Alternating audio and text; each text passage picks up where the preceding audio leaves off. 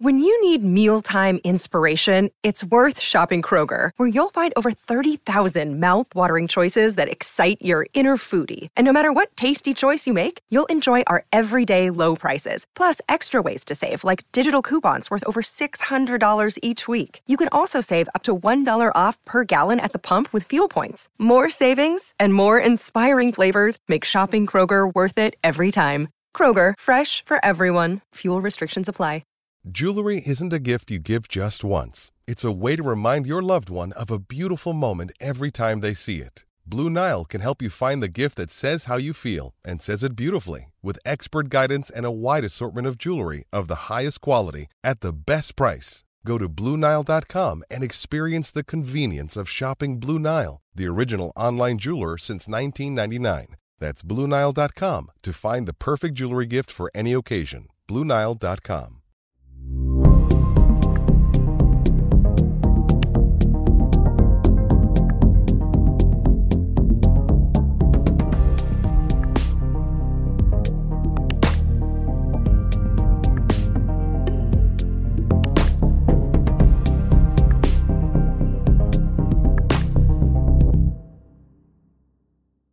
Hello, everyone. It's Black Box episode 30. You are joined by myself, Az, and Mr. Mark Sutherns. How are you, Mark? I'm very good. I had my vaccine last night. I was very lucky to be one of the, the first uh, few around these parts to have mine. But the, as the hours roll by, I'm feeling a bit more delirious uh, as we go. The side effects, I think, are beginning to kick in. So um, yeah, let's see what I'm talking and babbling about by the end of the show. If you we? collapse halfway through the stream, that's not going to do much yeah, for our ratings. I don't no, think. it's not. What I don't understand is that I'm younger than you, right? But how come I've had the vaccine? don't, don't. I can't believe that. that Someone said, "Oh, I thought you, thought you were in your late 30s." I was like, "Okay, you think I'm in my late 30s? What that means? You think Mark's in his early 30s? Unbelievable! it's like uh, just to explain, I I called this episode Harry's Game, which is a 70s drama and an old song by a band called Clannad, who are like a folky Welsh band. And I said, and Az didn't have a clue what I was talking about. I said, Oh, I think a few out there, the oldies will get it. Hence, I said, um, showing my age with the title. And people said, Oh, I thought you were the younger one. I mean, no, brilliant. Well, actually, you say it was actually two separate people that said that they was thought it? I was I was uh, I was older than you. It took me ages to create those two new accounts. It was uh, yeah, not, not, very good at IT. so yeah, that was highlight of my day. So that cheered me up when I was feeling grotty earlier. But um, you must be happy. I mean, your game week. Wow, well done, Naz. Well done. We're going to talk about it a lot tonight. Uh, Mr. Template, though, you know, you're going to get some stick from me. I yeah, I deserve it. You know, and, and I'll, I'll, I'll talk a bit more about that when, when it comes to my team. I'll go into too much detail now, but in the end, I just picked a team of players I thought would do well, and it was a week for the template, wasn't it? Because all you know, you look at all the top 10k and all the the wild cards, they all had similar guys in, and they all they all seemed to score. So I'm nicely set up, had a good week, and I'm pushing for the top 100k now.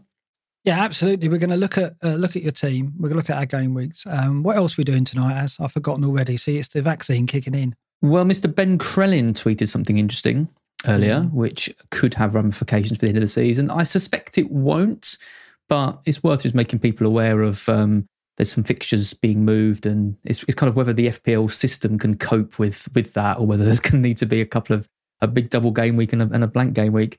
Um, we've got team day to talk about. Spurs, we're going to be talking about a lot because obviously they've got the double game week coming out. So defense and attack. Uh, player data, some players emerging now Greenwood, Pereira, Havertz, Lacazette. Differentials, as have you heard of these? Differentials. These are players that aren't template players, as right. And why why would we go for them? Well, because you're not slaves to effective ownership. This is the man who single handedly started the beef about effective ownership then quietly walked away while the whole internet argued about it, and then he goes and picks a template wildcard. My, fa- my favorite tweet was um, was someone who just said, "I think Az has tricked us into getting crap players so that he can he can yeah. he can get in a good team." Like, that's what yeah, you've done to like me. That. I've taken two risks for my captains, which we're going to look at later. Well, that's really helped, hasn't it? That's helped me. Mind games. I know. I have feel, learned from the best. Learned I know, from Granville. I, I, feel like I've been subject to mind games. I really do. If I didn't know any better, uh, yeah, we're going to look at Spurs. We're going to look at Bruno as well. Is it time to get off Bruno? He was. He's like. Well, he is the most owned player in the game mm. still. Um, and he, we revealed him as the the true king heavy hitter over Salah, even um, a few episodes back. Um, now, you know, maybe 10 episodes on, we're kind of going, hmm, Does he look so attractive? So we're going to look at him. Also, as very exciting. Remind me because I could be delirious by the end of the show. We are announcing we are announcing something that we've been wanting to announce for weeks, but been keeping under our hats, haven't we?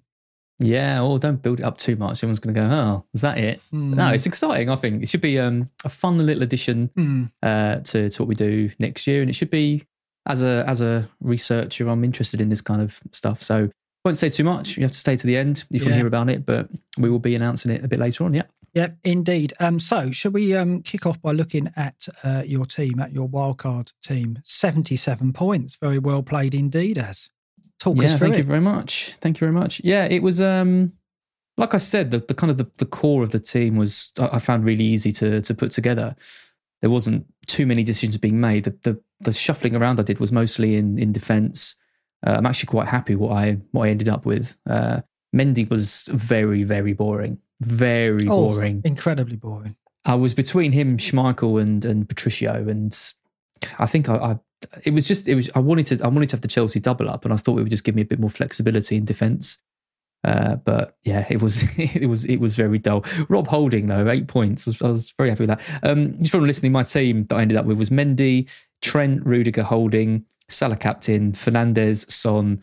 Try not to fall asleep. Jota, Lingard, Kane, Iheanacho, and then on the bench, Coady, Regulon, and Davis. I mean, it, I'm not trying to pull the wool over anyone's eyes. It is the most template team. Well, I can tell you how template it is because look at this. Look at this. Look, this is the top 10K wildcard template.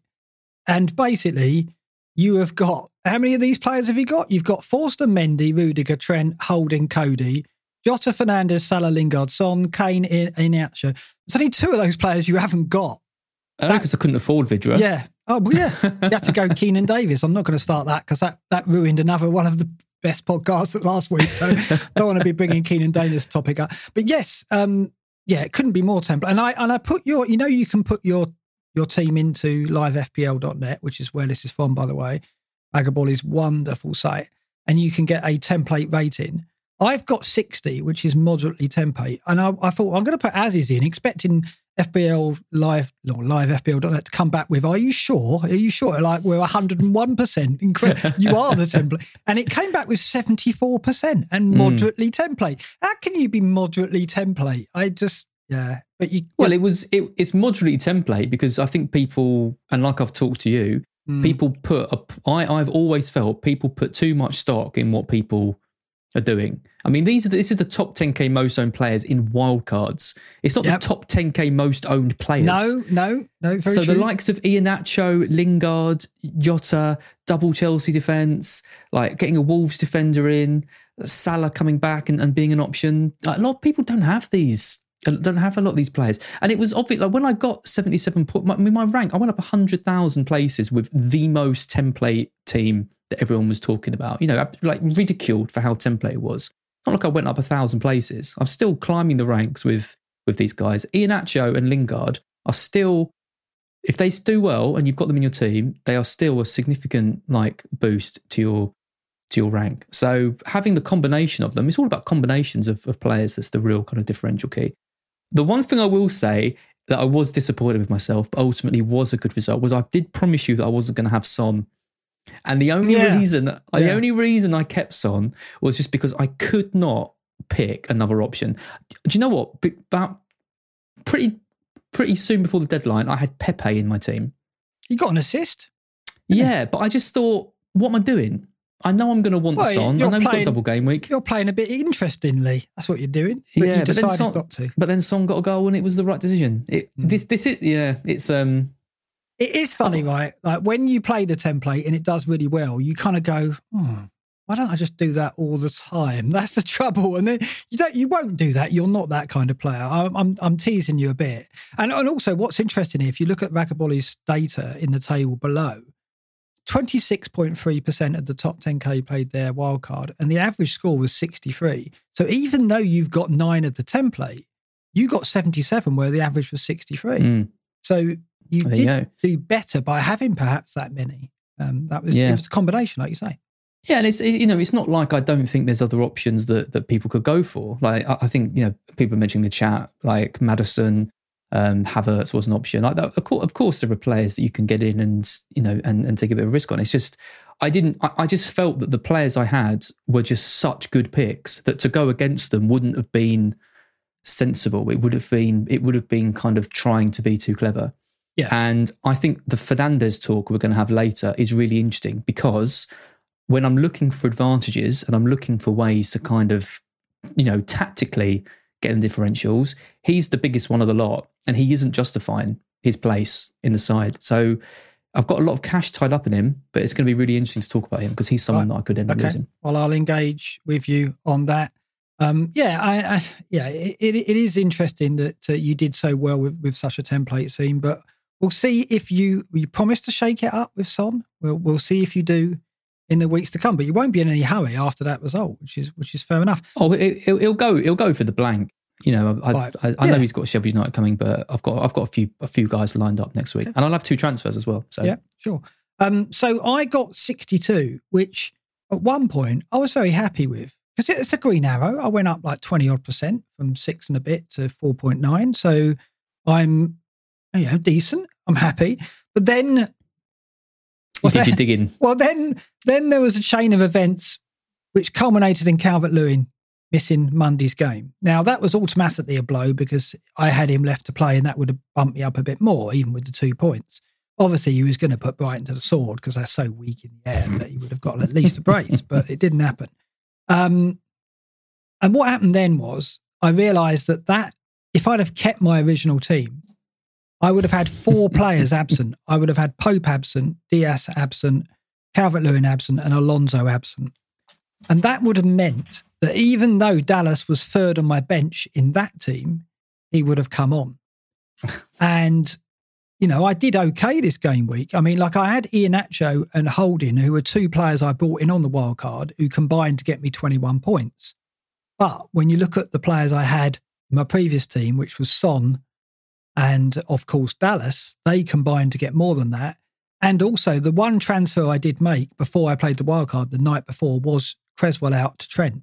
So I didn't even get Trent in the wild card, really. I can't even convince myself he no. was a wild card pick. So overall, my old team, had I not played the wild card, got 73. And then, of course, I would have the wild card in my pocket. I'd have had Son in my team, so I'd had an extra. Tra- I know it, it's pretty bad, isn't it? It's pretty bad. I didn't think you'd do it. Not based on. I, I said to you at the end of last episode. I didn't think. I didn't think you'd pull the trigger. I, I genuinely was surprised when I saw that you'd I'm not saying it was a it was a bad decision because I, I think Sterling was a bad decision, and I told you that last week. Yeah, but I don't blame you for for for the, doing the wildcard itself, but Sterling. The thing is, I looked at burnt again. I, I, looked at that City game and thought someone in that game will do well. Uh, they didn't really. I mean, Torres probably the best, and he was someone that Luke looked at. Um, then he changed it to Sterling as well, didn't he? Um, Sterling had the chance to score. He had a very good chance laid on in the first yep, half. sounds like Sterling. Which Fernandinho laid on to him on the penalty spot, more or less, and he just screwed it wide. And it was a finish of someone with no confidence, uh, mm. showed a lack of composure. It showed traits that we've seen from Sterling before, traits that I'd hoped wouldn't come to bear in that match. I just, I knew, of course, people will say, well, of course he's not on form. What did you expect? And I know, but I just hoped that he would mm hit the target once and that Salah wouldn't return, and that would just give me the edge. And it just, I wanted someone in that game because I thought there'd be a, it would be a decent game with a lot of goals. When Leeds had the player sent off, when Leeds had Cooper sent off, I know that kind of changed the complexion completely, and that Leeds suddenly became a rearguard action team, which we've not mm. seen them do all season. And they did it bloody well, didn't they? Let's face it. Well, and the thing is, City didn't have the their best players on the pitch and, no. and, and couldn't break them down, which was something that I think we we maybe underplayed a little bit last week was just how much that that kind of rotation not just has on our own fantasy options, but just on the the team in general and, and the amount of goals they're probably going to score and the amount of goals they're probably going to concede. I just think overall, City are just a, a you know, City at their strongest are the best team in the league by far. The kind of rotation, protect all the players, City, I, I don't know if they're in the same bracket. Mm. I mean, the thing is, like, had I got Dallas off my bench in my original team, I would have not heard the last of it from Granville and from yourself. Granville would have blocked you, I think, Yeah. if you'd got if you'd got full Dallas points. Oh yeah, there, there'd be a Yeah. court order out against me and stuff like that. I think I'd have been tempted to. yeah, it would have been pretty nasty. So I mean, in a way, I'm I'm kind of glad that I don't have to rely on that kind of that bench, whatever you call it, um, kind of financial. But I yeah, yeah, it was um, it is what it is. I've got to move on. I have got the team set up. People were, and it's funny as well. Twitter, pe- people knock Twitter, but whenever I I went on. Saturday night, I think, or or Monday night, and said, "Oh, that's it. I could have done better if I hadn't played the wild card." And people were reassuring me, saying, "Oh, don't worry, mate. You've set your team up." And I was like, "It's okay. I'm not. I'm not, you know, really upset about it." And I think it's nice. It's, people do. They see what you're like on these streams, Mark. Well, they you know, know that I'm passionate. Worrying, Paddy, they're worried for your health. Yeah, but it's not. It's good that the community does care that much about Hmm. uh, me and other managers. I hope that when they see people going, oh, you know, apparently wringing their hands at a decision they made, there's a lot of people who come in and reassure you, which is really nice. And I think we don't credit the community enough for that kind of thing. I think Good. I think this year has, has been particularly better for that than, than I've seen in, in previous years. You know, more people talking about bad game weeks, more people sort of laughing about but poor decisions they've made, less kind of you know, there's still always that, you know, the people who only celebrate their successes and stuff. But I think, you know, there has been a, a, a particularly in the last few months, I've noticed a bit more of a kind of camaraderie around around this Mm. kind of stuff, which is which is good to see. Yeah. Yeah, no, absolutely. is. So my team were here. My wildcard team is Mendy, Holding, Trent, Rudiger, Sterling, who was my captain for four points, Lingard, who we won't go on about again, but what a genius. Oh, Uh, God, he's so good. Fernandes, He's so. Kane, Iheanacho, uh, and then my bench ended up being Alonso, who didn't play, Calvert Lewin, didn't play, and uh, someone called Stuart Dallas, who he's meant to be quite good. He got 17 points and he's the top ranking defender. Yes. And Sanchez. can't Sanchez. believe you kept Sanchez my him. bench.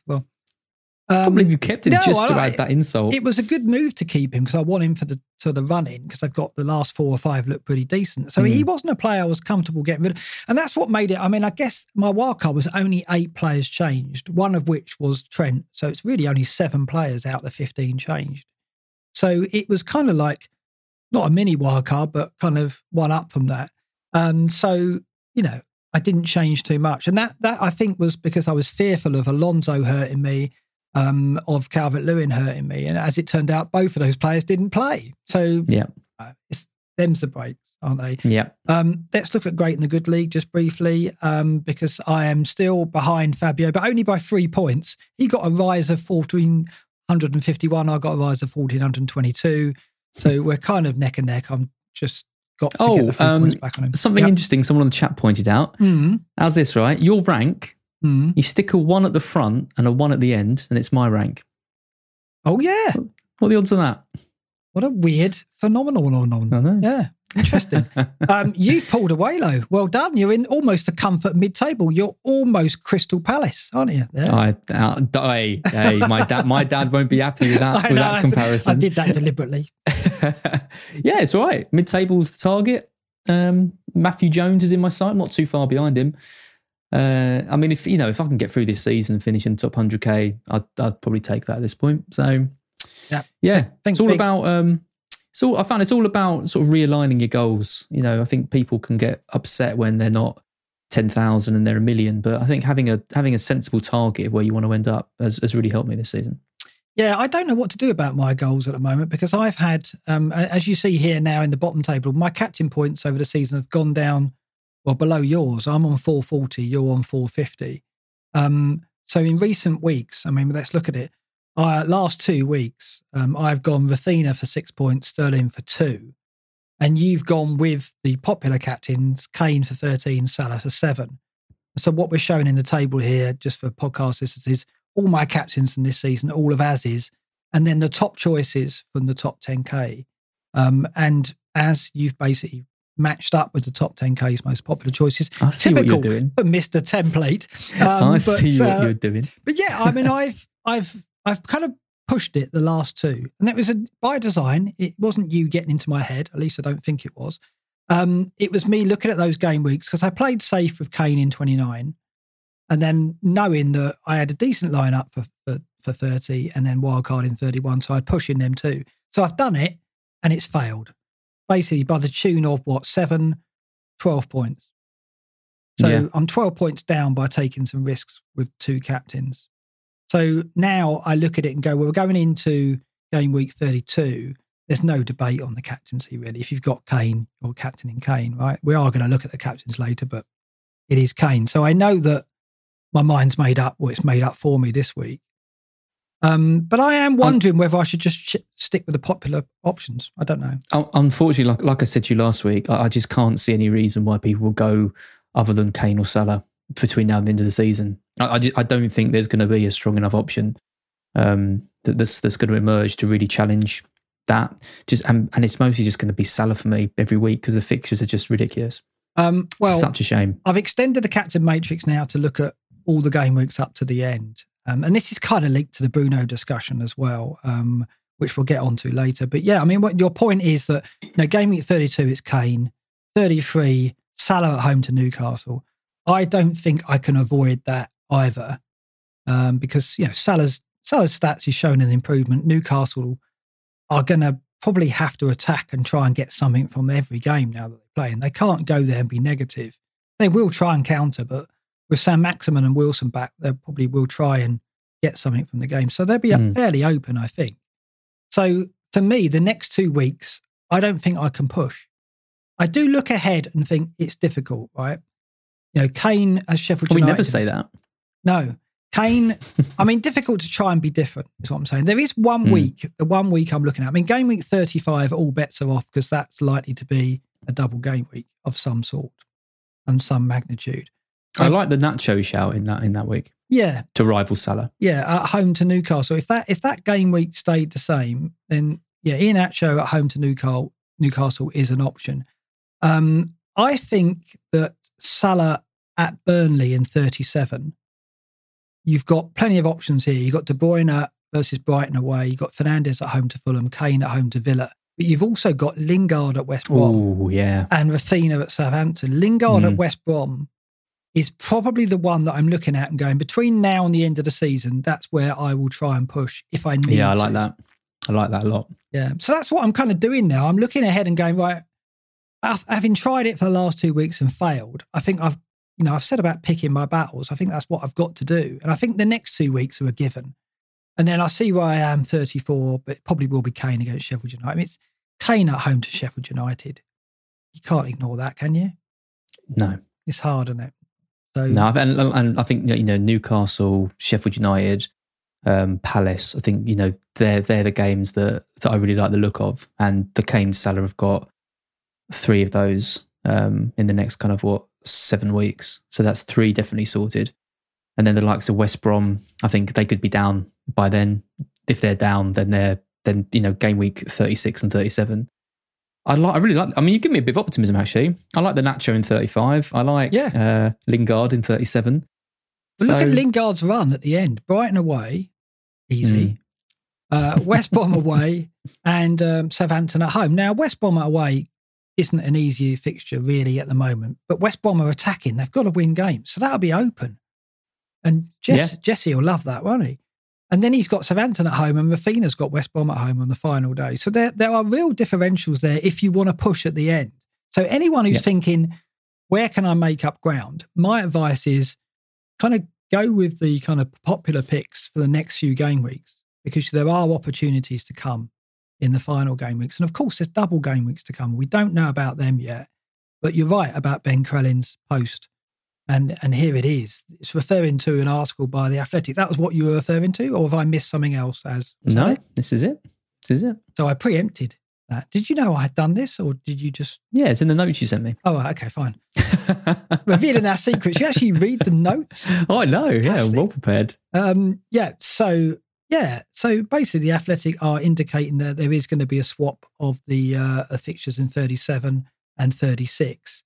Um, and basically, what we need to wait and see now, as Ben says, is whether the FPL deadline schedule will swap with it or whether it will stay still. If it stays still, it's going to have huge implications because then there'll be a massive double in 37 and a massive blank in 36. But If you got your free hit, you're laughing. it's very unlikely, though, isn't it? Do you not think? Well, I mean, the the only thing is that they they did struggle, didn't they, with it during lockdown moving the the, the deadlines.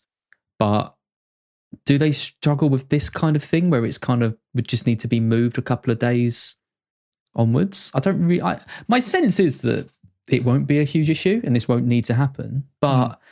the Premier League have kind of proved a little bit that this technical side of things can cause problems when when there's big changes. So it's a possibility. It's worth mentioning, but I, I don't think it's it's, it's going to happen. I mean, you're in charge anyway, Mark, aren't you? Yeah, I know. I yeah, and and I what, and do you, thing, what do you want? What suits your team best? That's the question. I, I, haven't had time to figure it out yet. When I do, I'll make the call. Obviously, cool, send, send yeah, the email yeah. and so on. But I, I, will have to sit down and work out. I mean, the thing is, when I, I look at Ben Crellin's timeline, and you almost need, uh, you know, a degree in in maths and, and and philosophy to kind of work out what's going on because there's so many kind of variations and and and and configurations of what could happen that even Ben is struggling to explain mm. it. So every time we feature stuff from Ben at the moment, it's it's not us going into detail about it because it's very difficult to explain. But the he's suggesting that by the end of game week 33's deadline or leading up to it, we'll know, we'll have clarity on what's going on. So fingers crossed for that, and then we can go into a bit more depth. What, just what, just one question: if you if you've still got your wild card or your free hit, and you were thinking of playing it, you know, this week or next week when there's a blank, would you hold off for this if you had that, or would you would you say I, I, I don't think it will happen? So I I don't know if I'd make decisions off the back of it, but it's worth thinking about. If it if it if it did come to kind of this this eventuality, and you did have the wild card or the free hit, you'd be in such a strong position for the final. Well, I think I think I'd save the free hit, right? Because you're going to save that until the blank in 33 anyway, right? And we'll know by then, maybe, right? So you don't play the free hit now. Wild card. I think the problem with holding the wild card back is you're running out of game weeks where the wild card can have an effect effect for mm. you, hmm. and that's why I played it this week because I, you know, I, hand on heart, I look if I was playing it this week, would I pick a team much different to the one I picked last week? Probably not, because you know players like Iheanacho did well, Lingard still doing well. I'd want Son and Kane, who I'm going to end up with.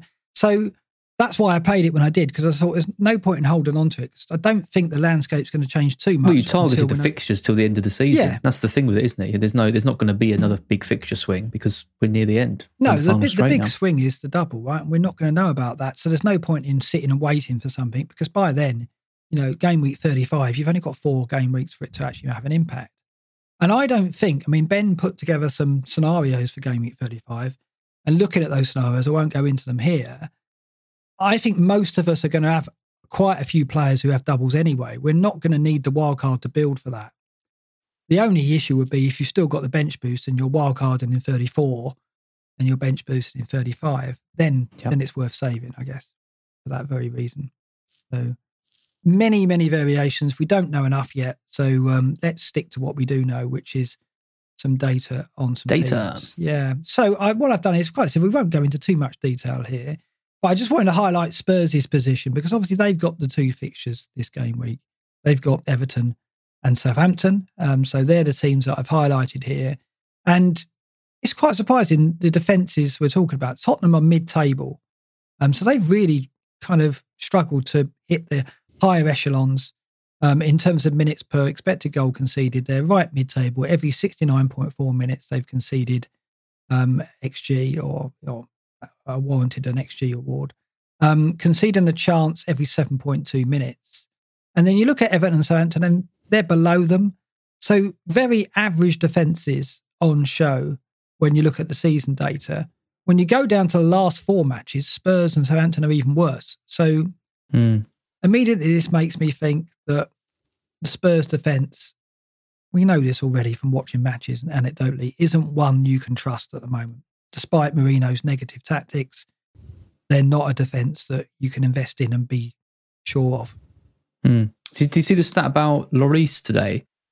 Uh, how he is over the last kind of three or four seasons, he's he's saved Spurs the most points of any goalkeeper for right. their teams. So he's he's like statistically the best goalkeeper over the last few years. He still has mistakes in him, obviously, mm. but it does make me wonder where they would be without him because defensively, they're just all over the place. Like the Doherty Aurier thing just isn't working. I don't think either of them has any trust. I don't think Mourinho trusts any of them anymore. I think he he put a lot of trust in Dier, who I think's let him down considerably.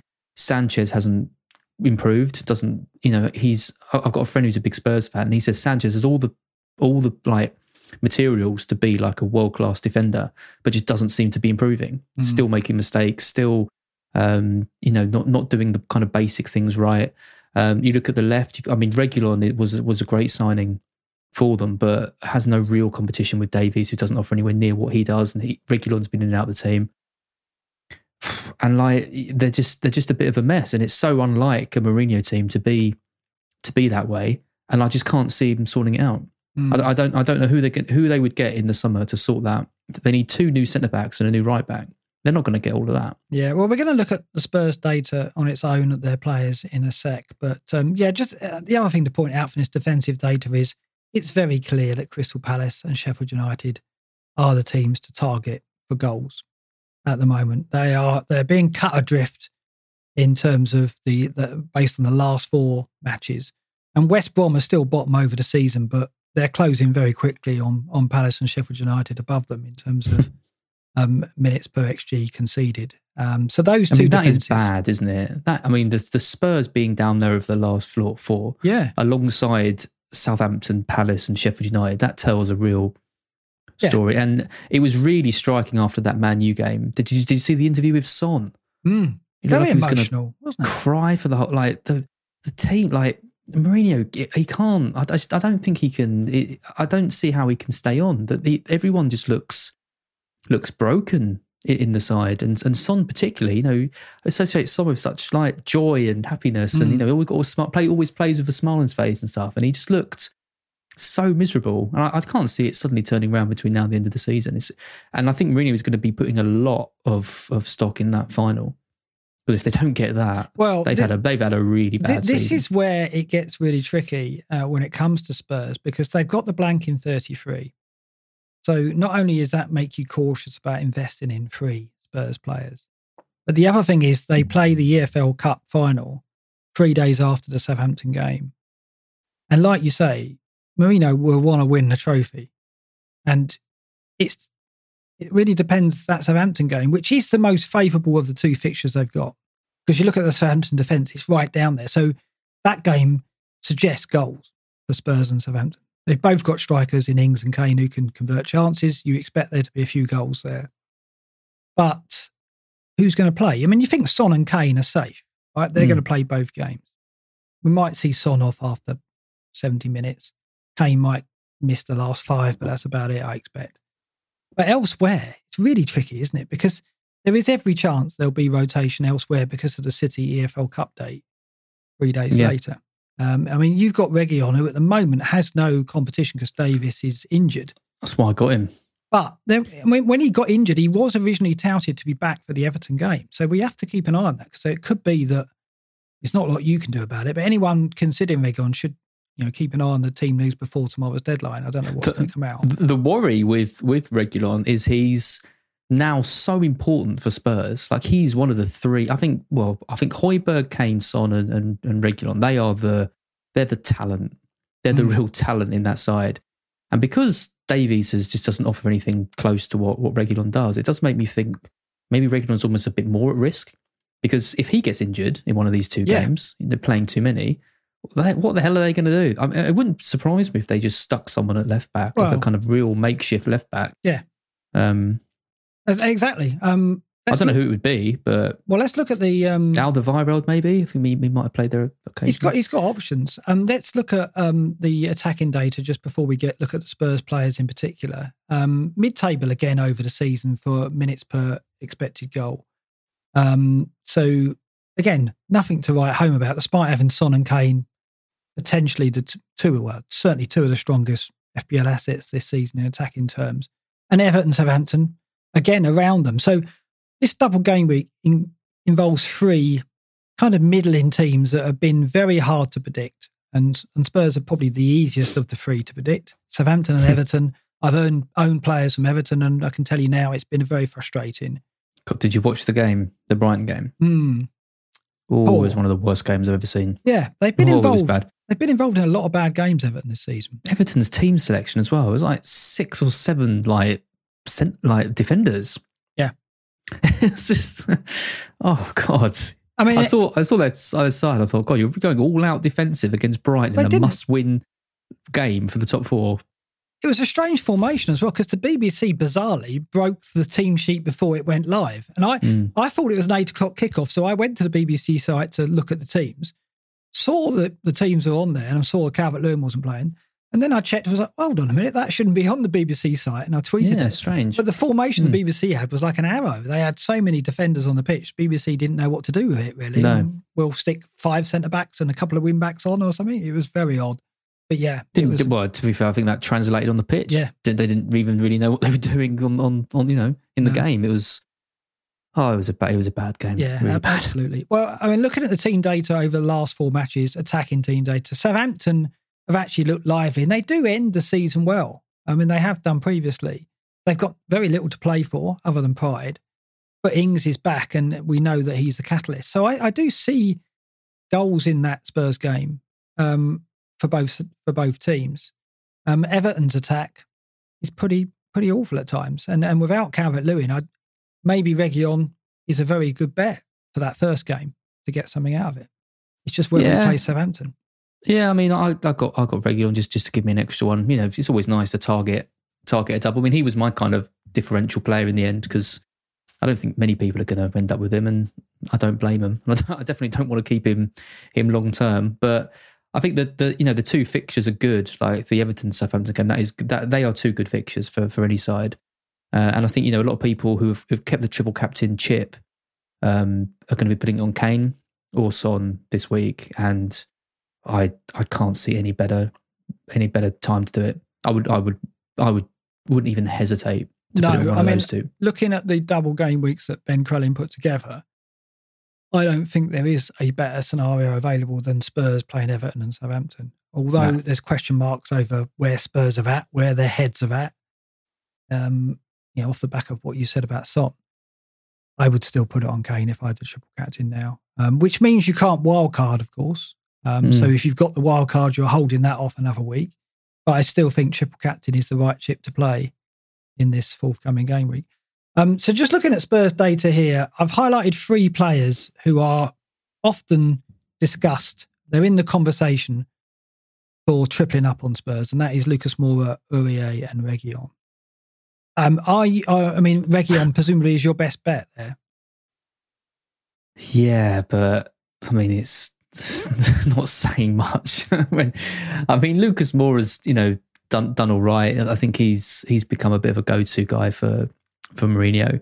Um, he, he's he's been playing quite well, but fantasy wise, I don't think he's ever going to be someone who's going to get you a huge. One. I mean, I remember he scored that hat trick what two years ago, and that was like amazing, and everyone flocked to him. He's he's just not. You have these players, don't you? You just kind of know they're not going to be ones that really deliver the goals and assists reliably. So he's an okay kind of outside pick for the double, but I wouldn't be expecting big things from him.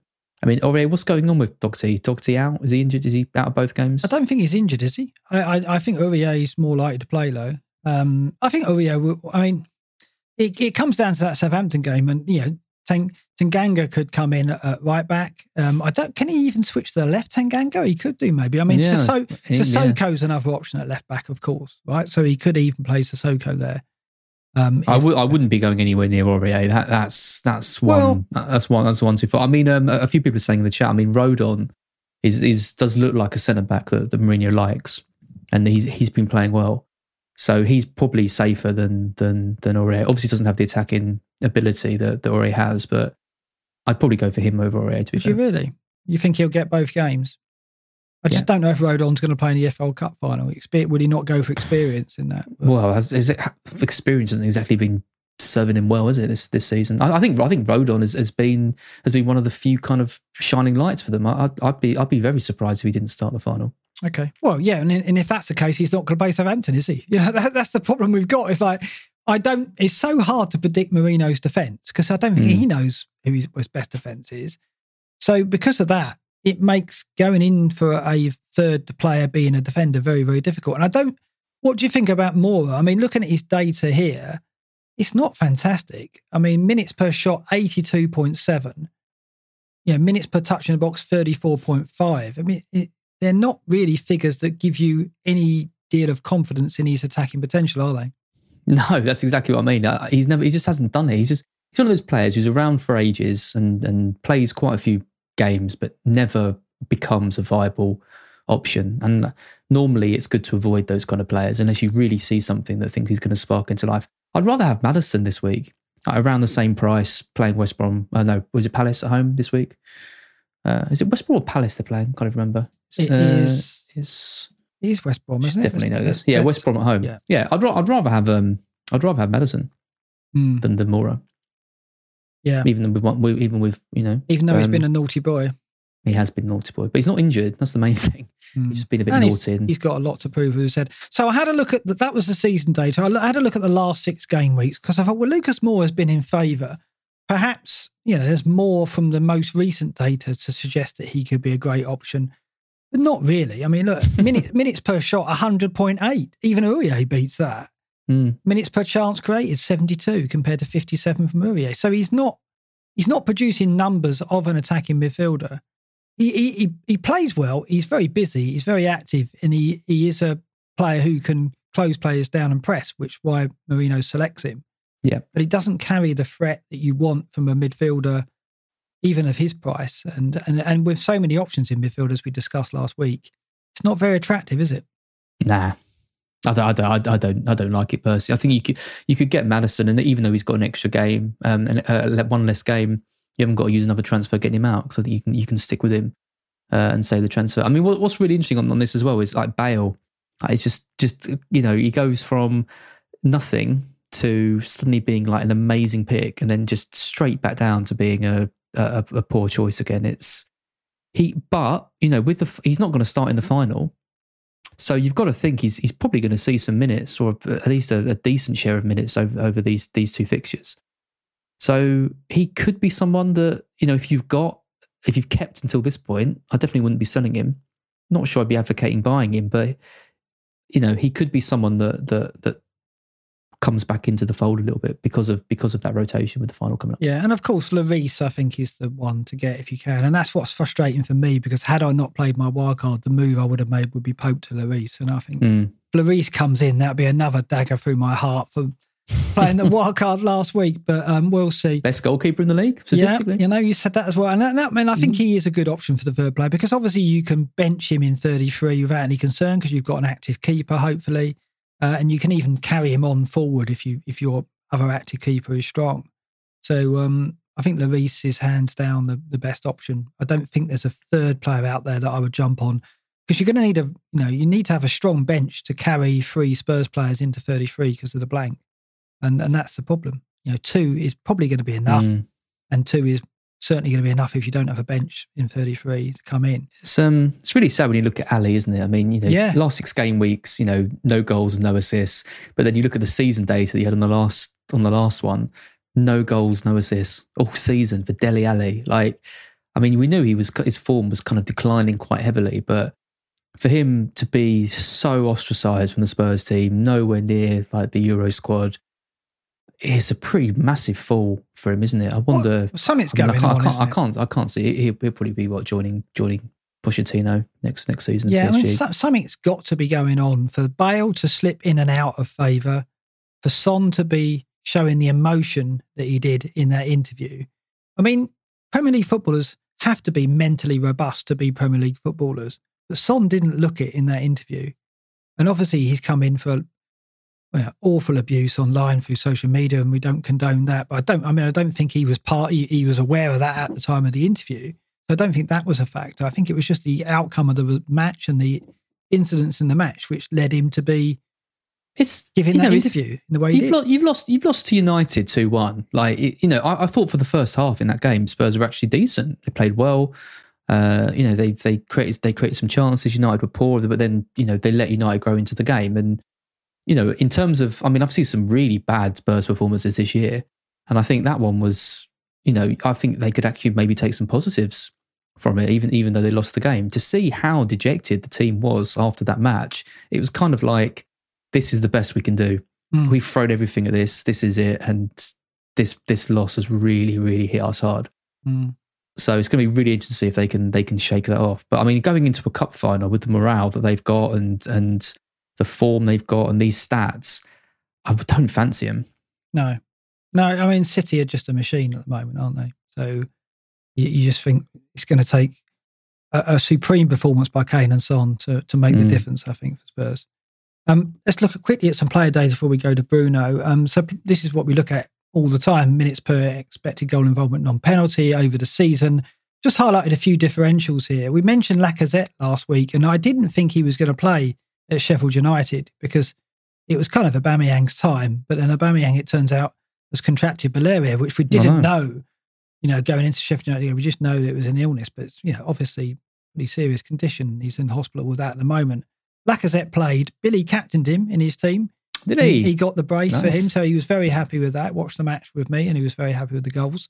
Um, and I, you know, again, that was to sixth in his league, Mark. I know, I, and, and that's now your objective, isn't it? To win the yep. a, as is better than dad league. That um, yeah. If I win that, I'm going to be like a, a cult hero in your house. Be great. It's not good. I mean, pocket money's been cut and measures have been taken. Um, yeah, so Lacazette was a differential. It did come in. I mean, you're not interested in differentials, though, are you? But but just just for a minute, just for a minute, let, us entertain the fact that you might be. What do you think of Cavani? Scored again tonight. I mean, you know, I've got Calvert Lewin injured, and I probably won't take a hit to replace him. Although we'll talk about that later. But Cavani would be the obvious choice if I did. I think. Mm, yeah, I like him, and and I thought he was he was fantastic against Spurs. You know, the the goal, the combination with Greenwood um, as well was was really effective, and it just makes you wonder. I mean, I know United are doing okay this season, but you look at you look at a, a performance like that from Cavani versus pretty much every performance I've seen this year from Martial, and you think, how has has Cavani not? You know, he's a proper forward. He's a proper striker. He's you know he's exactly the kind of striker that United, um, you know, really needed. So yeah, I, think I think he, I think he's an exciting an exciting pick. I mean, you've got Greenwood um, coming in who who could play centrally, who, who's probably his, his biggest competition now. Um, but I like him. Yeah, and it's funny. He's like Tom Brady in the NFL. He's like having a veteran quarterback. He's a veteran striker who's teaching Greenwood as yeah. the match is going on, and it's it's and it, and his movement is is just subtle. It's just you know just quick explosive movements which defenders can't pick up, and it's Glenn Murray esque. Well, exactly. You know, I'm seeing it in a red shirt at the moment. Well, not at the moment, but yeah. I mean, it's just interesting that what he does doesn't look that complicated, and yet it is an art, and he does it yeah. extremely well. Yeah, and his finishing is obviously exemplary. Yeah, I mean, he's definitely, you know, if you're looking for a differential this week and you've already got loaded up on your Spurs, Cavani or Greenwood look to be the way to go. And obviously, with the Calvert Lewin injury, people will be looking at Calvert at, at Cavani, I imagine. It's, it's just tricky with those striker spots, isn't it? Because I mean, you've got Iheanacho and Kane who are kind of, mm. you know, I think you, you're. I don't even think you're brave if you're going without those two. I think you're wrong. I think they, are just. Them, yeah. You've got to have them. They're, they're just so strong. Um, so you know, I think you could you could you could make a case for losing um, Fernandes, freeing up some cash, going for Cavani, maybe strengthening midfield somewhere or, or like that. But it's it's it's really tricky with, with, with these players because I just, I, especially with the strikers, because I really like that midfield five. I think that mid five, midfield five is strong, and it is Bruno. I think is is maybe the weaker, the weakest yeah. thing. Though. Well, he's in this table here. He's lower down. You know, um, uh, an XGI every 178.6 minutes. He's he's very consistent in there. A shot every 27.9. Um, and over the last four game weeks, he's still up there. You know, he's in the top 10, just outside the top 10 um, an XGI every 120.66 minutes, uh, a shot every 29.9. He's got one assist in the last four game weeks. He hasn't delivered, but he's still producing some decent numbers. But when I looked at his numbers from game week 19 to 31 compared to game week 1 to 18, there is a clear and massive drop, um, as this table reveals. So every aspect, minutes per goal, minutes per assist, touch in the box, shots, shots in the box, big chance, chance created, XG on pen, and minutes per point are down between game weeks 19 and 31. So there is no question yeah. there's been a decline, isn't there?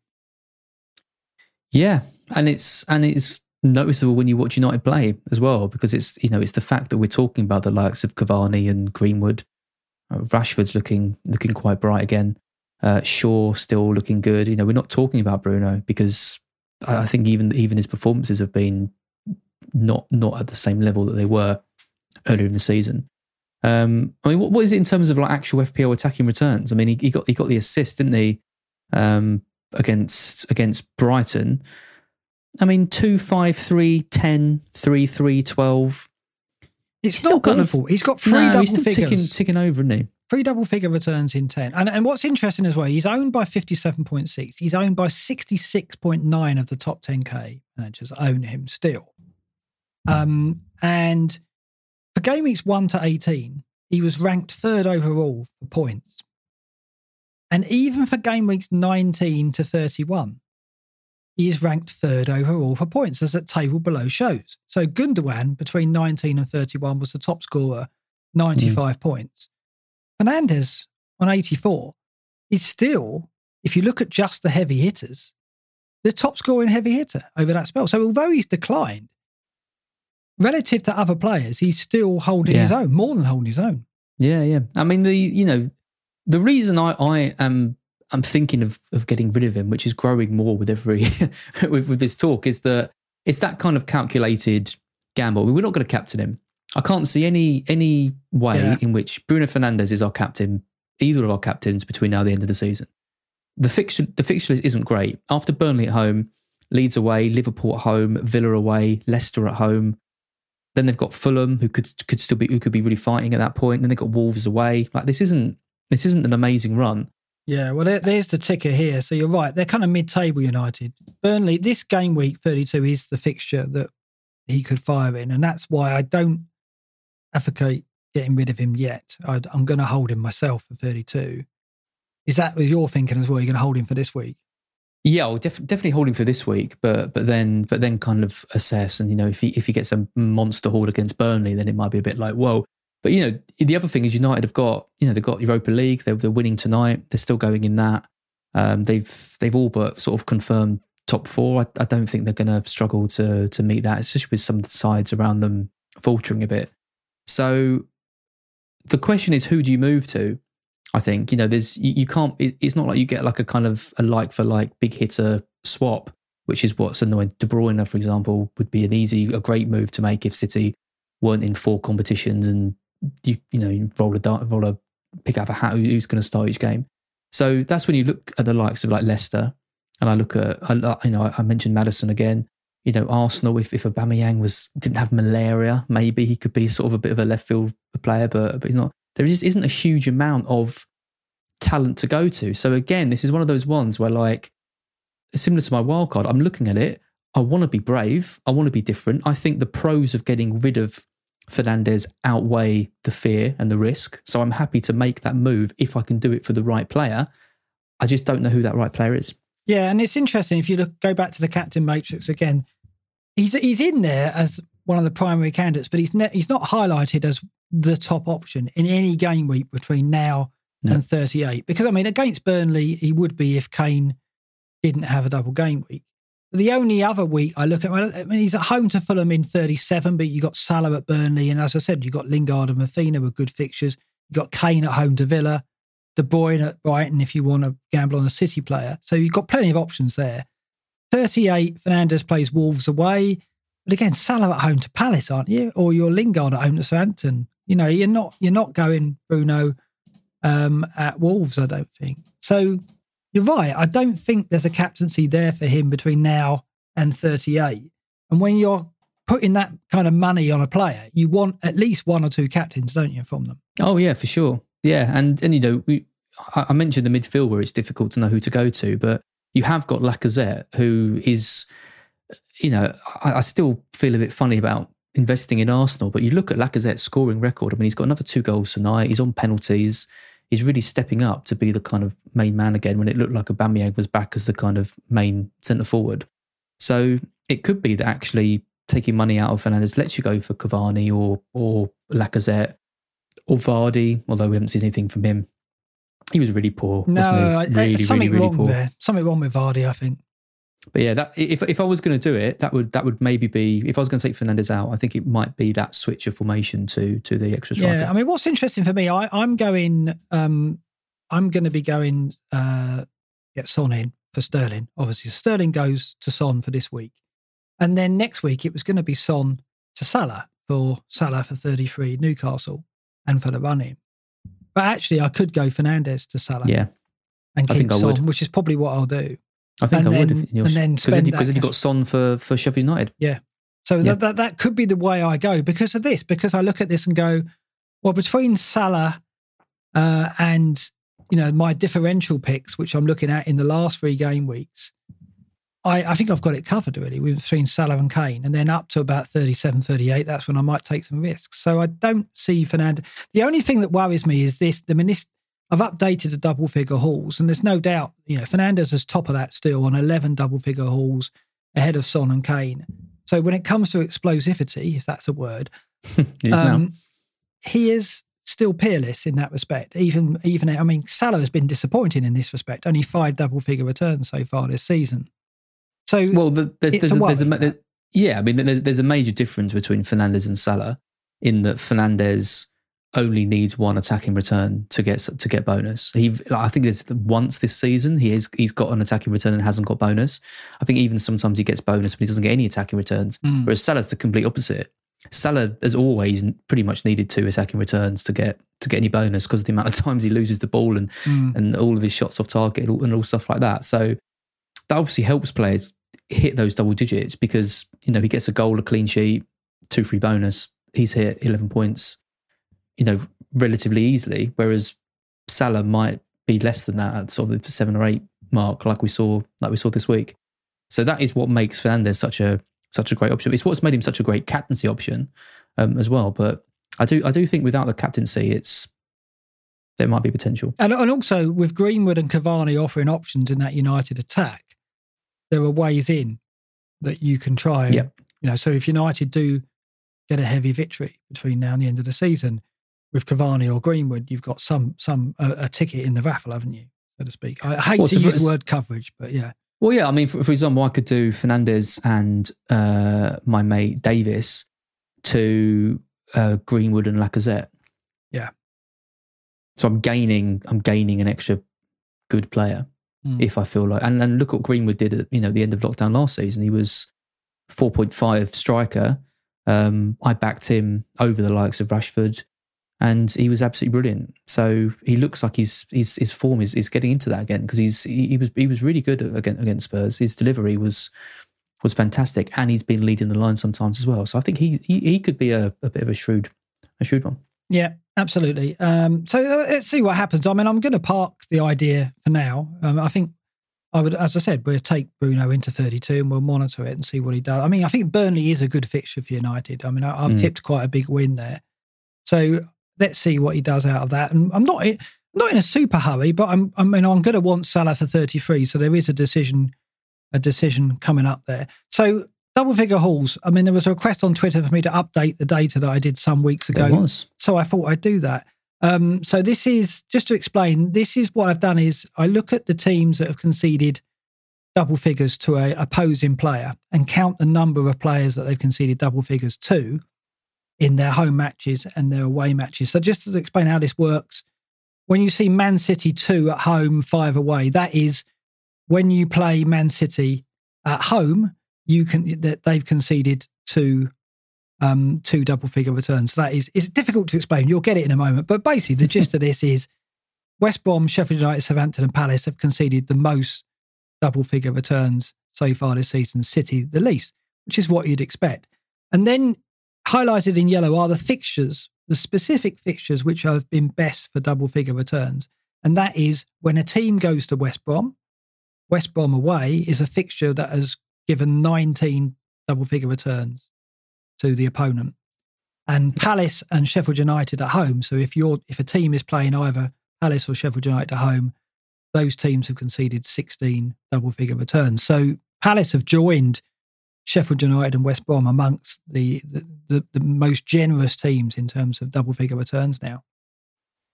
Everton are a joke, aren't they? you go to you go to Goodison Yeah. 12, double figure returns at Goodison they've conceded. compared to five when you're playing away. I mean, Ancelotti's got to sort that out. Strange that, isn't it? And and when you look at Brighton, they're quite similar in that if you play Brighton at home, they've conceded 10 double figure returns. If you go to the I almost said the Goldstone ground, if you go to the Amex, Hmm. it's it's five. Hmm. Um, so they're much stronger at home.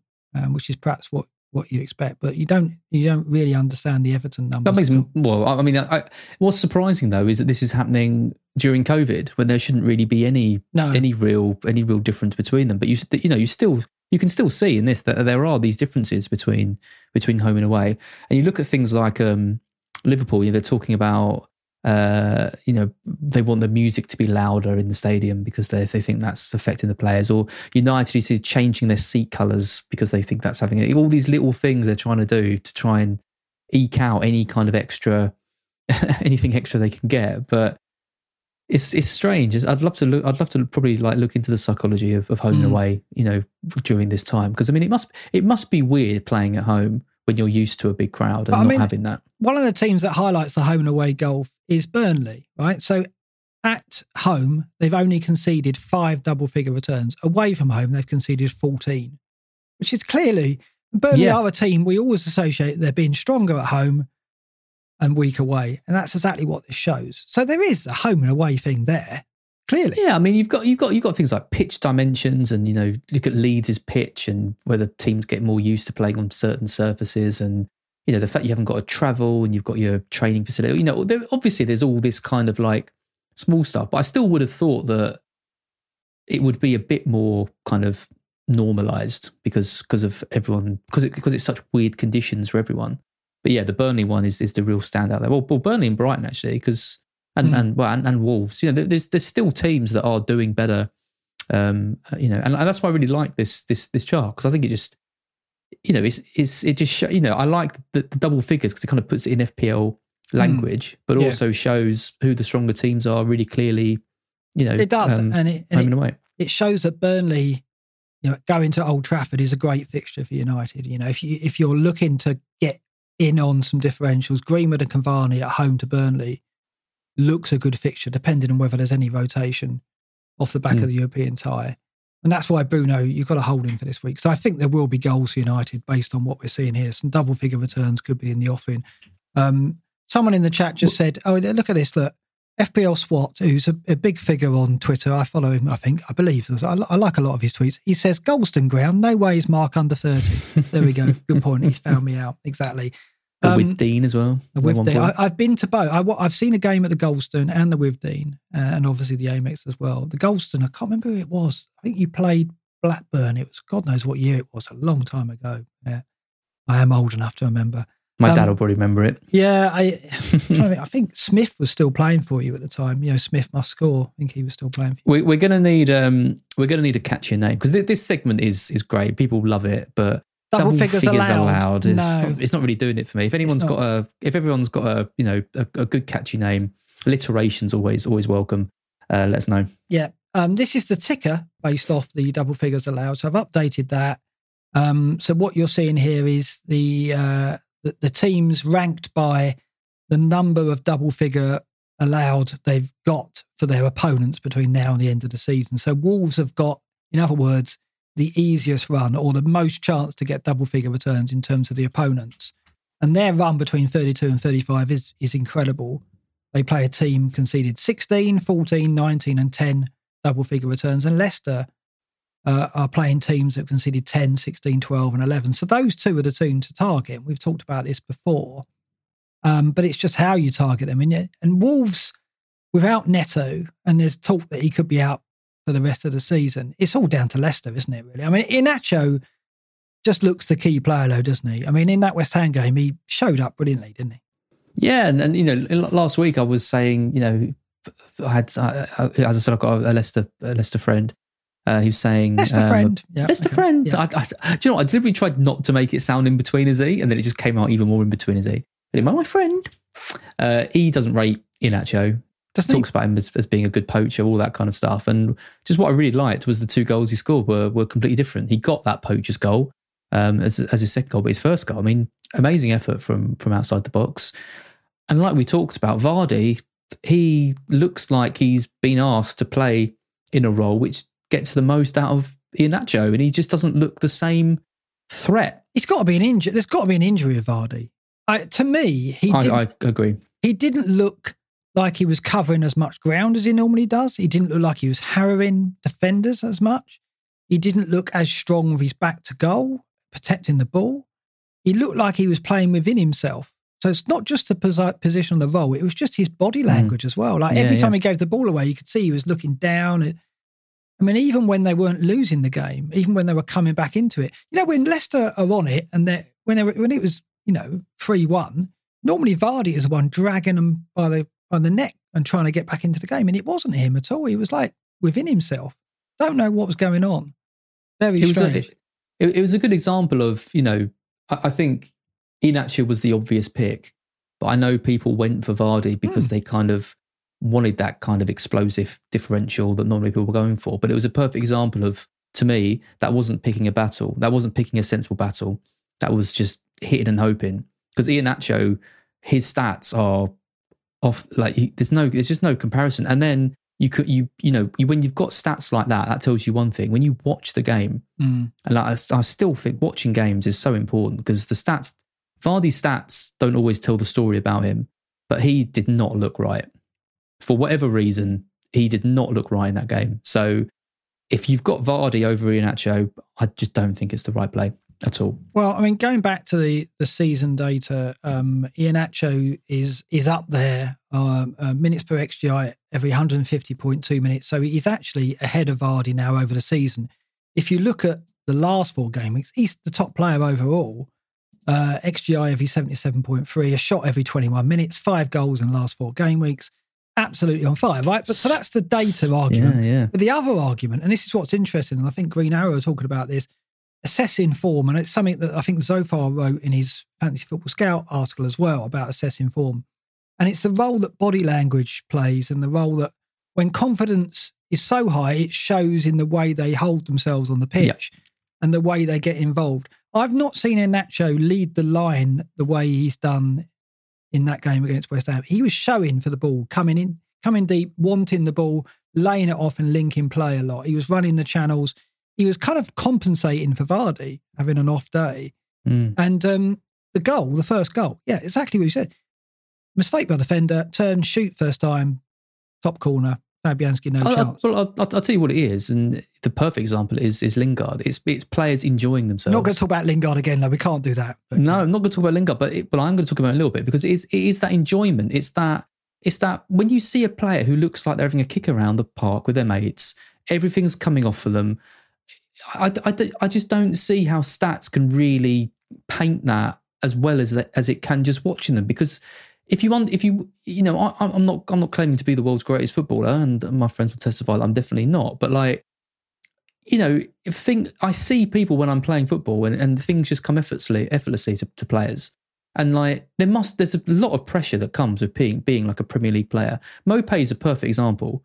His body language every game this season has, has been terrible. He rarely looks up. He plays with kind of sag shoulders. He, he, he you know he runs into trouble. He's he's never. In last season, he had spells of looking sharp, looking up, looking like free, and like he, he you know, and and and wanted and wanted to play. Whereas now, you, you just see it. You see that that kind of that kind of body language. I think you only get from from looking at from from watching games.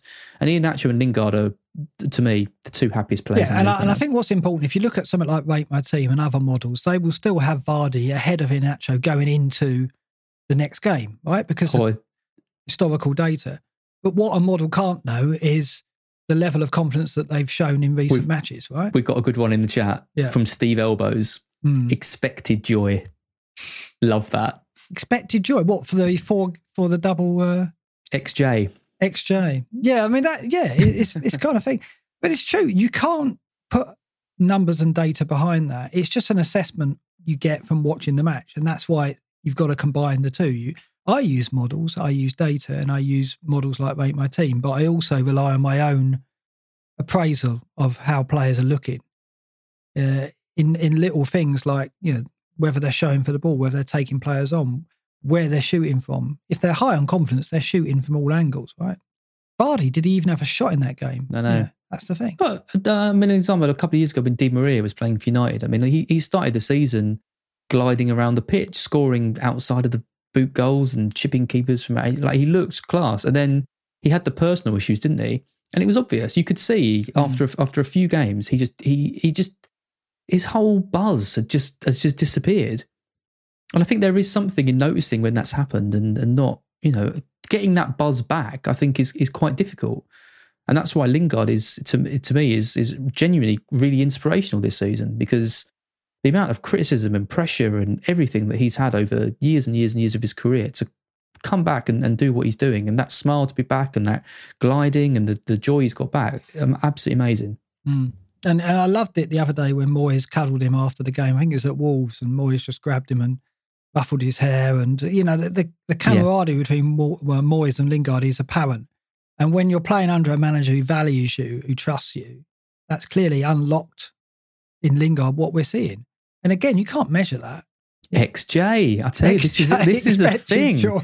We've got. I bet there's a model you can do with like facial like smiles, and you can measure the you know the angles of the smiles. XJ, someone someone will put that together. Would be rich. Brilliant work. Well, Steve Elbows would be rich. Nice. Yeah. That's his idea. Fair enough. Um, okay, let's look at uh, the predictions, um, shall we? Um, prediction standings 31 points in it, still sneaking ahead. I'm still just under 50%. You're on 45.6. We did it differently last week. And I think FPL Pot Noodle, who's been keeping our scores throughout the week, if you didn't know, appreciated the fact that we, we did some shortcuts for him and put the scores in. And we've done it again this week. And what's interesting is that I don't see your scores and you don't see mine. We put them in separate, right? And um, we've predicted seven identical outcomes and four identical scores. Wow. So it shows you that we do influence each other when we do it not in the other way, where we're both taking it in turns. We're obviously trying to pick a different score to the other or the outcome. when we're doing it independently and, you know, not seeing each other, we're quite similar in the way we approach It's even worse. well, I don't know. I don't know how it's going to work out, but let's just quickly go through them. You're predicting the Spurs win. I've gone one all in the Friday game. I, I yeah, Everton at home are pretty awful. Mm. But uh, I, I, mean, the cup game was ridiculous. What was it, a four-three? Was it? Might even be five-four. But I just don't see that repeating. So I've been cautious I, I, there. Yeah, I, th- I, think I think this is the game that, that Spurs will, will, will go for more. Mm. Uh, obviously, you know, if they've got any hopes of top yeah. four, then then they they need to get this win. It's coming a bit you know earlier in the week compared to the Southampton game. I mean, Everton were just so bad. I, I just I can't. I, I you know I've, I've, i put them to have a, to have a goal. But that's more to do with Spurs' defence than than Everton scoring. I think. I don't think it's going to be a great game. Mm. I think Spurs will nick it. Okay. And Newcastle West Ham, we've both gone away win. I've gone by a 3 1 margin. You've gone for 2 1. My thinking is that, you know, Newcastle will be going for it. I, I see them being 2 1 down, trying to attack and then getting caught on the break. Um, and I think there's got to be a return in here for Jesse, something or other, an assist or something, because I do think there's goals in it for West Ham. Mm. I think with Wilson and Saint-Maximin, Sam Maximan was on another planet when he came on at Burnley, wasn't he? I mean, he's he's going to need to get a big bonus when uh when the season ends because if they stay up, it's pretty much all down to him. Well, and he'll be gone shortly. I mean, it's funny. He was a player that we I think I had in my starting initial lineup. Did you have him as well? Pretty, no, I didn't. He was really popular. I didn't want to go anywhere near Newcastle, but he was he was in a lot of. He was one of those. Players you know, every year you get like one like weird template player who everyone's like, oh, he's going to be perfect. Um, never never comes in. That, Werner, that kind of, for example. Yeah, yeah, yeah. Um, Wolves, Sheffield United. We've both gone one 0 Wolves. Very popular scoreline when it comes to Wolves, and you don't see Sheffield United scoring. Arsenal, Fulham. We've both gone two one Arsenal. Yeah. Um, I get. Yeah, I, I, the narrative here is I, I think Fulham will will get a goal and, and we'll hold we'll peg them back. But I think it's too much. Arsenal got too much. There's too you know too much. I think um, yeah, I, I, think Fulham are probably done now. You to think? be honest, I think they've you know they they really looked like they were going to fight their way out of it, and they just they just haven't. Mm. You know the results have been really bad for them. Teams around them picking up points. I think they've got. I mean, I, I can't exactly remember how many points they're um they're off now, but they would six they points would, off. I, six, I, mean, they're really going to need to start stringing together some some good results. And, and the thing is, with Saint-Maximin and Wilson back, yeah, they're going to get results. I think Newcastle now. Yeah, I just don't know where the, I just don't know where the goals are going to come from from Fulham, and they're, and they're conceding stupid goals as well. You know, like, conceding to Villa and you know or whoever it was in the in the 90th minute. I mean, and Wolves, Wolves, yeah, Wolves, yeah. Sorry, so his first Wolves. goal of the season, I think. As well. Oh, I mean, come on, that, that's that's that's relegation bound. If you and, and the thing is, Parker deserves credit because he has turned them around and given them a fighting chance. And and defensively, they've improved. He brought in players on loan, and he's got loan players playing for the club with some passion, which is quite hard to do. Mm. But it's that cutting edge. And, you know, when Newcastle have got Wilson, who makes a big difference, who will get, you know, will push 15 goals over the season, maybe even more. Fulham don't have that player. And they haven't got anyone who can turn a good performance into a win. And that's the problem because they've had plenty of good performances, but not enough well, I mean, arguably they have with Mitrovic, but he's not Mm, trusted. Yeah. And I'm, I'm, I'm not, I'm not, I'm not trying to say that's the right or, or wrong option because you know I think they've, they've they've done well and they've been a better side without him in. But he was always supposed to be the kind of talisman of Fulham, wasn't he? And it just hasn't happened. He hasn't looked fit. He looks fitter now. He looks like he's lost a bit of bulk and, and he's Mm. he's more mobile. Um, that goal at Villa, for example, where he went round the keeper, or Ming's mistake. I didn't think. I don't think he could have scored that start of the season. He wouldn't have got to it. But so he looks a bit more on it now. I think they need him. I, I think, I think, I think they, they need it. But I, I think they need him. But I think it's come too late. Yeah. Uh, United, Burnley, you've gone 2 1. I've gone a heavy win here for United. I'm going 3 0. I just think they're confident at the moment. And I do do think Bruno might force us to change our mind after this game. Um, Just Europe, really. Just you know, they've, Mm. they've played tonight, one two 0 against Granada. Another good result for them. Um, I think they'll win, but I think I think Burnley can put up a fight. They're doing, they're you know, doing. They're scoring goals. yeah, they are. enough, They're, they're playing all right. They're playing all right. They've got, you know, they're playing with some freedom in attack, which is not often you say that of Burnley, but they, you know, they're showing encouraging signs. Vydra's done well. And so maybe there is a goal in it, but I, I'm still going to back United heavy win. Leeds Liverpool's an interesting one. You've gone the the three one to Liverpool. I've gone the two all. I just think, I mean, Leeds have tightened up at the back, but Mm. I do think there's a goal or two in it for Liverpool. You you think Liverpool get three goals there? Yeah, I might be underestimating. Might might be underestimating Leeds a bit. Um, you know, Liverpool Liverpool are out of out of the Champions League Mm. now. Nil nil against Real Madrid. Just you know, a lot of criticism for starting Milner and and Wijnaldum and lots of missed chances again. No Diogo Jota, which was they uh, you know they kind of already written that off. I think that that tie uh, before going in. So it's it's just all focus on the league now. And I think you know for Liverpool, it's it's the difference between a disaster, absolute disaster of a season, or one they can just you know get top four, ride it off, come back next next year. And so I think they they need to win. Yeah, And, got, and they've got good fixtures to do it. yeah, yeah. Uh, and I think it'd be, it'd be a bit, you know, Liverpool been better away from home than they've been at Anfield. They got the win against Villa, which was a good win for them. And this would be a bit of a statement because this, this is probably one of two of the actual like tough games they've got left. I, I just So- think Leeds. I mean, we underestimated them massively at City. We, no one could have seen a two-one win there, could they? Um, so I, I'm hesitant to rode say their luck. I mean, they rode their luck. You know, the, you look at you look at shots and you look at XG and all that stuff, and I still think you could, you could play that game a hundred times and City would come out come out winners. It was, yeah, they did. I mean, they did well, good defensive performance. Don't get me wrong, but City should have won that. Mm. And I guess they've got Cooper suspended for this game, which could be a factor. But I, I'm I'm quite happy with the draw. Chelsea Brighton, we've both gone one 0 Yeah, Is, that, is that your default Brighton scoreline? pretty much. Yeah, and and you know, up until recently, I think it's the default Chelsea scoreline as well. Mm. They they they look really good against Palace, and it's. I think Palace made them look good at times, but it was good to see, you know, Havertz scoring sort of the goal that we kind of thought that he was, you know, calm, composed, clinical. Pulisic is is looking back. I'd love for Pulisic to be a factor between now and the end of the Mm. season. He looks it Um, now, as doesn't well. he? Mm. Yeah, and Werner's kind of out of the picture a bit. Didn't play in that game. Didn't play in, in the Champions League. Uh, so yeah, I, I just I I still find it hard to, to back heavy Chelsea wins. I still think they're a, they're a good solid team, Mm. and I think we're we'll keep them we'll keep the score quite low. So puzzle me this: Do you think Alonso plays against City in the FA Cup semi final, or will he play against Brighton? I think he's. I don't think he's first choice anymore. No, Like, nor know, do couple, I. Nor do I. A couple of couple of weeks ago, I said the system they play, Alonso is first choice over Chilwell. After that West Brom game, I think Tuchel's gone. That was it. I agree you- with you. Yeah, you're back up. So but no, Chilwell can't play four in a five in a row, surely, because he's played the last two. He's played the last three now, and I think he will play. I mean, I can't see Alonso starting against City, so I'd have thought Alonso will start against Brighton, wouldn't you? Or do you reckon Chilwell will play five in a row? I don't know. No, I How's mean, that? no, nobody knows. but I'm, just, I, I, I mean, I'm in this conundrum as to whether or not to keep a lot because you know, Alonso's a player that if you get rid of him and he plays against Brighton, he could do pretty well in that game, right? But this So- is exactly why I didn't want him. I know. This I know. is this is exactly the reason why I didn't want him because this is this is too much. it's a Like, trap, isn't it? like, I don't know what the priority is. If if the priority is is the cup, then I guess he does play more in Well, the league. You can't But- play Alonso against Mahrez and, and Sterling and Silva and Bowden, surely. That'd be crazy, wouldn't it? Got to play Chilwell in that game if you want to win that game, I would have thought. Right. I, I mean, I've, Alonso started some big games.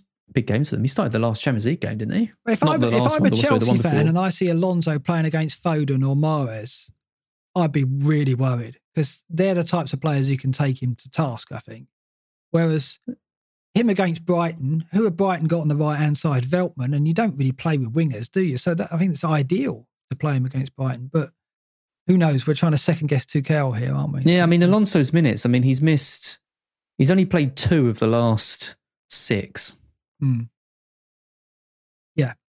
It's just the fact I don't see Chilwell playing five in a row because it's like Reece James, you know, he, he's he's going to get, he, he got that, he missed the Palace game, Hudson Odoi started. So, I, th- I I think I, th- I think you, you keep him and you play him. yeah. I think, that's what the, be- the best chance you've got is, is this week, but I, I wouldn't want him till the end of the season. Because the option is selling him for Reguilon, but I just don't think it's worth it for a hit. nah, It's not, is it? nah, nah, no, I don't think so. Thank you, Raz. That's what I needed to hear. Um. Spurs Southampton, we've both gone a victory for Spurs. You've gone 2 1, I've gone 3 1. I, I do think, I mean, Kane and Son play, right? There'll be some rotation. And I think the Saints' defensively seen with the data is obliging. I think it'd be a good game, an attacking game. But we've both gone the Spurs victory. I wouldn't be too surprised to see uh, see something weird from Spurs here. Vinicius coming in for one of Son or Kane. Maybe. What do you think? Reguilon out for for Tanganga or, I don't know, just just something. I mean, Southampton. I, I would think Mourinho is going to look at that and think we should win this game with without when we can we can. I mean, Son, you know, he's been, he's been injured for for a while. Yeah, while, Son might get a rest. But and and Kane and Kane is you know if you're ever going to rest him, you can't. Re- of- what what do you put into? Do you put any stock into this golden boot thing? Because often as FPL managers, we go, well, Salah and Kane they'll want to play because they're playing for the golden boot and they're going to care about it. That's the kind of narrative, isn't it? Do you put stock in that? yeah, because it's the only trophy he's going to win at Spurs. you know, Or when, do, you, comes do you work for Dulux? Do you, by any chance? when it comes to the end of his career, he's just going to have a load of golden boots and, and not much else. I reckon. Yeah, I mean, there's stock in it. He's a, he's a striker. He's gonna he's gonna want to get goals. It's it's as simple as that. I Hmm. think there is, and I think you know he's going to be he's going to be pissed off if Mourinho benches him in, in especially against Southampton. at can't. I can't even remember the last time Kane was benched. no, I can't see it. No chance. I don't think. But yeah, could be right. Um, Villa Man City, we've both gone 2 0 Man City. Popular Lawrenson scoreline. And then Don't need to go finally, into too much Leicester. West Brom. You've gone in heavy 4 2. What's, what's that, a Nacho hat trick? I, I think there's going to be goals in this one. I think West Brom have, have got something a bit about them. They've finally managed to unlock Pereira. Uh, and I think Leicester, are, are, are re- I think you're right about Leicester. We talked about their defence last week. You said you didn't really trust them. I worried a bit about the makeshift nature of their first choice defence because they've so rarely played together all played together all season. And I think it's gonna if Leicester are gonna get top four, it's not gonna come from resolute defensive performances. It's gonna come from scoring scoring goals. Mm. So yeah, I'm gonna back Nacho. I'm gonna back Maddison. I think you've got if you've got those players. I think if you've got like Castagna or Pereira, the clean sheets probably won't be there. But I think at wing back they, they could do quite well as well going forward. It should be a good game that one. Look what I've done. Look, this, this one's for Gemma. Oh, Look, no. 2 1 West Brom. Oh, She's no. celebrating again. A third consecutive win. What's going on? It's on. two one oh. Yeah, I don't I don't really want West Brom to to you know stop winning too much. Brighton aren't completely No. Safe, but, But I, I do think Leicester concede goals at home. We've seen it. And the way West Brom are playing at the moment with some confidence, Pereira's on fire. Absolutely Yeah. on fire for them. I mean, he's the kind of player you should have looked at at some point this season. Ed. should have kept him. yeah, I I know. know. Yeah. Yeah. It's crazy. Yeah, In for- fact, you know, when we look back at that Bruno um, tally, going back to that, where was it now? It was it was crazy. Um, yeah, Pereira is the second highest scorer since game week 19 behind Gundogan. 86 points. That is it's crazy, isn't it? That he's done so well over that spell. And we, we and we'd never even been in the conversation, has he, really? Um, so no, yeah, I mean, I mean, I, I had I had him in my in my game game with one team because every West Brom fan I, I knew said how amazing he was. I watched a few matches of him last year. He was just like heads and shoulders like one of the best players in the league. Absolutely brilliant. And he's a bit like um, Buendia of Norwich last last year. It's like, well, where are you? It's like D. Smith, where are you, Buendia? You know, because you think they needed him. He, he, barely played last year. I think Farke was just like, nah, I don't trust you for whatever reason. But you think if, if they if they had managed to unlock him in the same way that Allardyce seems to be unlocking Pereira now, they might have been able to give it more of a go. Yeah, but I think with Buendia, he has got no end product whatsoever. That was his problem. Whereas I think Pereira does have it, right? And I, I, think so much. he's playing in that central. he's playing in that central role, isn't he? Behind, he's he's moved in more central, uh, um, and Big Sam's getting point, uh, getting goals and assists out of him, and it's mm. yeah, it's good to see. Getting getting points, getting points out I, of him. I think no. I think we need the the soundbite. What was? Don't know what you mean. oh, go on. Give me a Dean Smith. no, no, no, not yet. Um, oh. Yeah, so I'll, I'll go for a shock West Brom win in that game. But um, yeah, hopefully something in it for Nacho and and Maddison will be playing his way into your team with some returns in that maybe. Um, let's look at the captain decision. We've looked at the um, matrix already. Let's skip past that. Um, it's really difficult to look beyond Kane. You're surely not going to. Here's a, here's a here's a question for you. If you don't have Kane, would you take a four point hit to get him in to captain him? Yeah, yeah, of course you would. Yeah, I mean, if, but realistically, if you haven't got Kane at this point, what like are you really even playing seriously? Like, is like, come on. yeah, just, if you if you, you haven't got Kane at this point, you're bot number three six four five one playing yeah. yeah as a slave computer playing FPL, aren't you? Picking come on the fixtures, the the the golden boot, the the goals he scored, the points he gets, double game week. Yeah, any active FPL manager surely he's getting Kane in this week if they don't have him or has him already. You'd think. Um, the yep. the data points to options, and Iheanacho shows up well again, and and you know we we did skirt over him a lot last week. He was top of our data for expected goal involvement last week, and we, we didn't really pay mind to it because we were looking at Salah. I was hell bent on Sterling, and lo, lo and behold, he got the two goals at West Ham and returned. So it's an indication that, again, we should forget the pricing. That's particularly, you know, in the case of players like Iheanacho and Pereira, who are showing such strong form, and Lingard, of course, as well, and start just considering them as decent picks. Which is why, you know, I do think in the last two or three game weeks, these are the kind of players you can look at: Lingard, Raphinha, and Iheanacho in particular as um, as players you can take a punt on. Just not this week, I don't think. Hmm. Yeah. Uh, I, just, I, just, want to give a shout out at this point uh, to someone who's in one of my mini leagues, Alex Doyle. Mm. Uh, I mean, I've done a lot of rough and smooths over the years on over at Fantasy Football Scout and, and on the Scoutcast. I have never seen a smooth quite like this before. Uh, let me just. You're nicking just, Scout's section though here, aren't am, you? Are allowed to for, do for, this? For, for, good cause, for, for Alex Doyle, right. So he had Alonso captain right. and Vice on Pereira. So Alonso doesn't play. Already. Alonso doesn't play. Pereira comes in. Who comes in for Alonso though? Dallas. Of course. 17 points. He then has Dias. Guess who comes in for Dias? Holding. Iheanacho. Oh. 39 points in total from those from those two bench players, including his vice captain. Is he in your league, is he? Yeah. Well done, Doyle. What, Good. Outrageous smoothery. Absolutely outrageous. Mm, very well played. Um, yeah, so I, I, think there are some. I mean, Salah away at Leeds. I mean, you predicted a, a win there for Liverpool, so you presumably think that Salah's going to be in the points. But yeah, this isn't but, the week to take a gamble on anyone other than Kane, surely. No, the, the the only the only fixture that I like that I really like the look of is that Leicester is that Leicester game. Mm. I think Ian Iheanacho is a good option this week, but I wouldn't gamble on it. So what about Son over Kane? Because his data here doesn't really compare in terms of minutes per XGI over the season. Non-penalty 202.4 compared to Kane on 151.3. And even recently, the gap is even wider 248.4 versus 128.1. But Son is not an XG player. You can't really mm. use the data to kind of assess him and, and, the form he's in.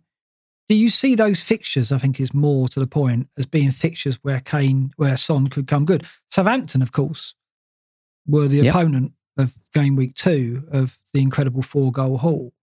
He's not going to produce that again, but Could Mhm. could Son be a differential captain? Yeah, it could be. And I think if you're if you're in the kind of you know th- this is the kind of thing that, that Luke and I were talking about. I think if you're if you're top one k, it it's and you and you really want to push. You know, maybe for the real higher echelons, I think this is probably your chance to, to go for it because I think pretty much everyone's going to go for Kane, and there's not a huge amount in it, I don't think. But the penalties for Kane, it's it's over Mm. over a double game week as well. I just think there's there's there's a high chance he's going to get something, and a high chance he's going to get a penalty in one of those two games um, at least. And when there's not that much in it between two players, I'd I'd, I'd favour the the one with with the insurance. Yeah. as as Luke likes to say. Yeah, and I think as we've revealed tonight, there are game weeks to come where you can try your arm Yeah. a bit more. And I don't think this is this is one of the weeks. Just looking at the defences at play, you're right about the Leicester players because West Brom over the season, their defence, uh, an XG every 51.7 minutes, they're the, they're the weakest on show from the, the candidates' opponents. Leeds are next, Newcastle after that. So yes, Salah, Lingard, Iheanacho are all players who could very well come out of the game week returns. And I also think United at home to Burnley will do well, as I've said. But you still you still can't build a case to look beyond the double game week players in Son and Kane because of the, they're assured starters in my book as well. So I think it'll be fun, aren't we? I think it's end of discussion with the captaincy. But it's, it's very, very not very often that we we have that kind of situation. But it's a relief to me because I've cocked up the captaincy for the last two weeks. so act- to actually have my mind made up for me is kind of welcoming. Um, let's just look at our teams. Um, so this is what you've given me so far. Um, uh, simply.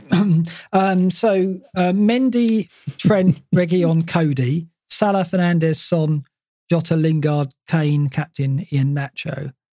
That's as safe as houses, isn't it? That's that looks pretty good, doesn't it?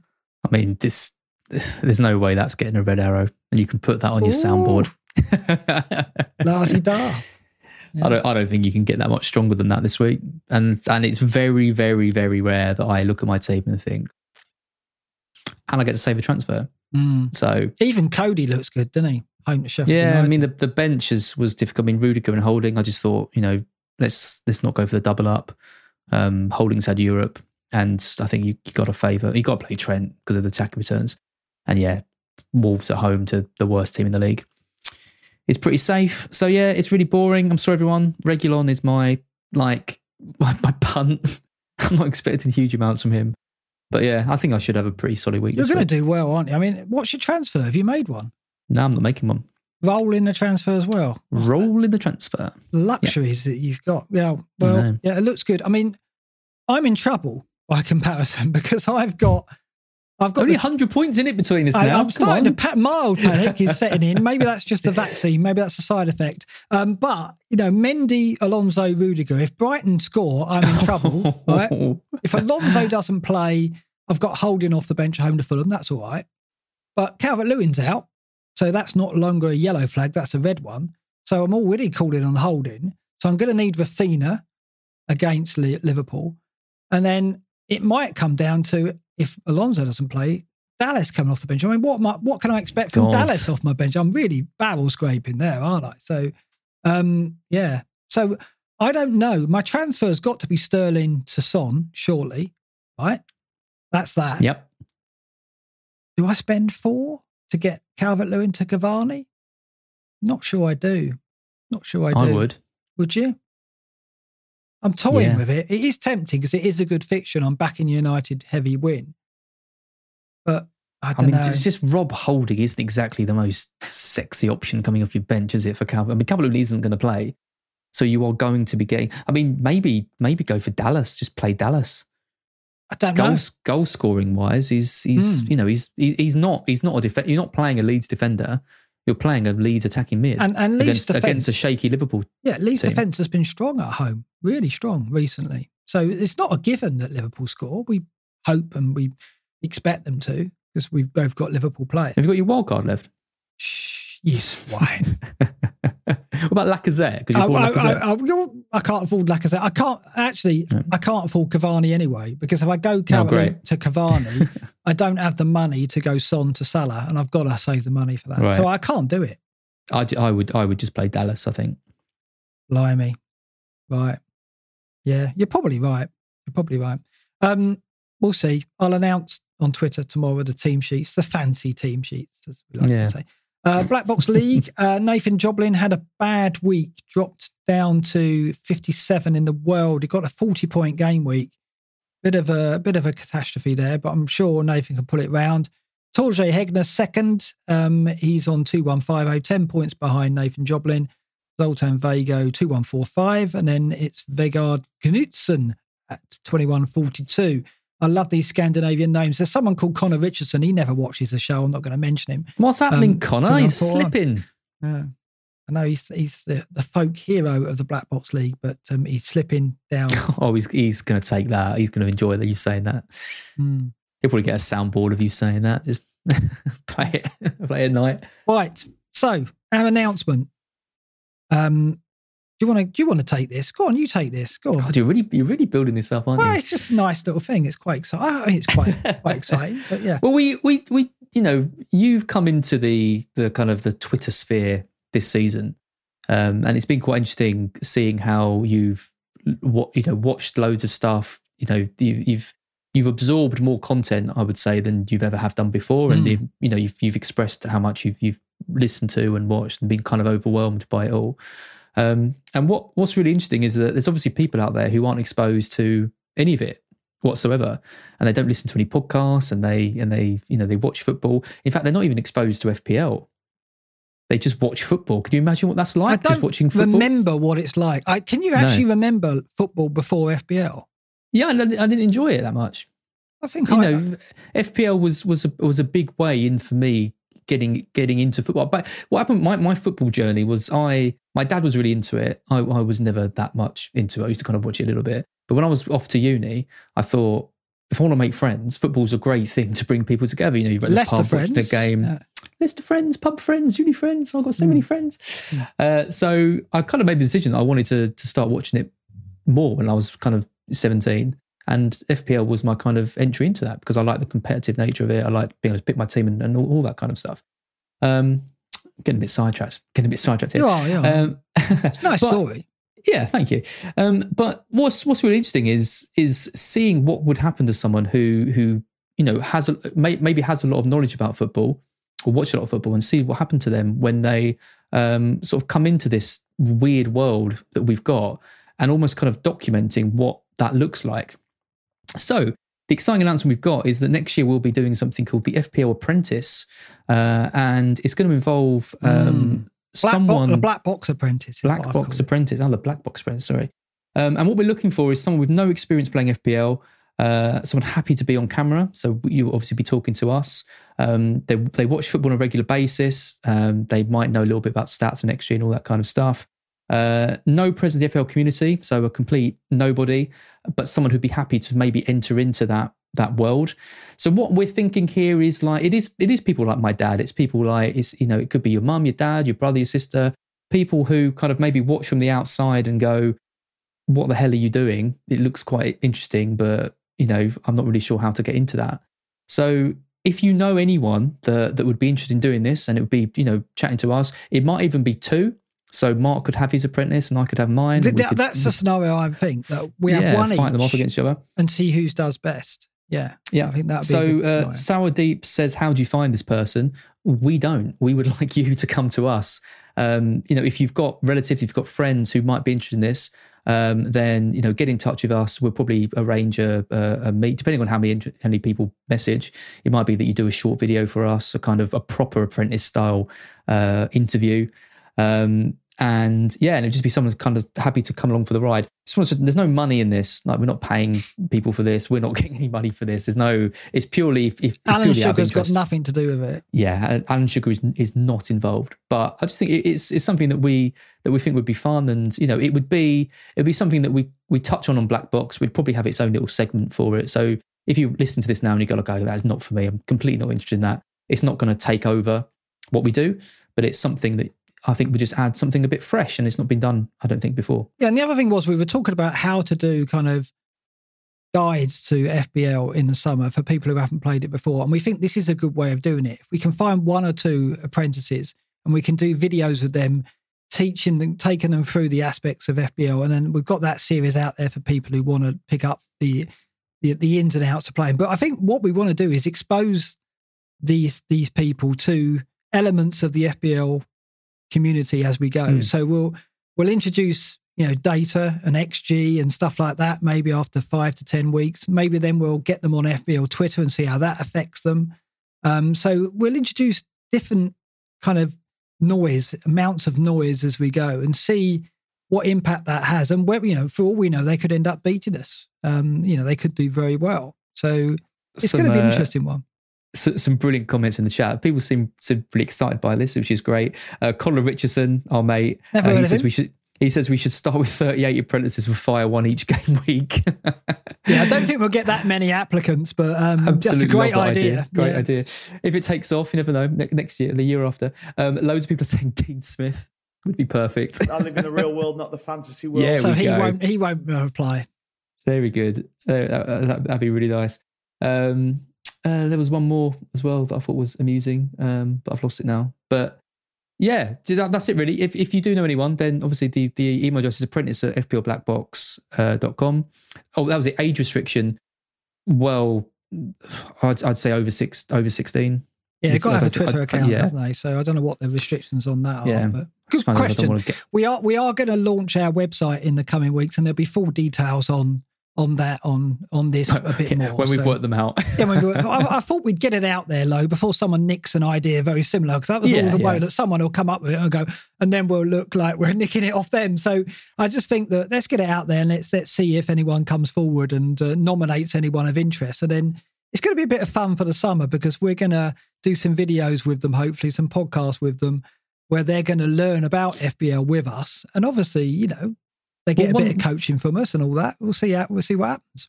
Yeah, mostly from you think. I think well, one thing I said to you when we started was something that really interests me is doing more kind of FPL tutorial yeah, yeah. type videos. Because I mean, you know, there's I think a lot of the podcasts, if you don't know anything about FPL, they can be a little bit hard to to enter into, especially if you you know you're suddenly presented with XG and all this kind of stuff. So it might I think it would be nice to have a series of videos with this person, which mm. are proper entry level tutorials, which can then go to new players of the game and help them out. Yeah, and I do love the idea of us having one each and seeing who can do better. Yeah. Um, so, but we'll see what we get. We'll see. And when they beat us, they can take over. Yeah, that'll be a, that'll be a disaster, but that could easily happen. yeah. Um, so yeah, let's see. Let's see what we get. Um, it might not come to anything, but we're putting it out there, and then we'll see if we can get a feature or a series of videos and podcasts out of this. It'd be quite fun, I think, next season yeah. to experiment with that and seeing how this noise, as we talk about, influences the, their decision making as, as they go as well. So there it is. It's out there at last. We can stop teasing Ooh. people with it and see see where it goes. Um, that's that's about it from us. I think this week we've we finished quite early. It's only an hour and hmm. forty five. Mm. Look at that. How organised is that? Well, it's um, pretty easy. Get Spurs, Captain Kane. Yeah, yeah. Next, see you next week. That's true. that is very true. Uh, would you like to do the smash and likeys?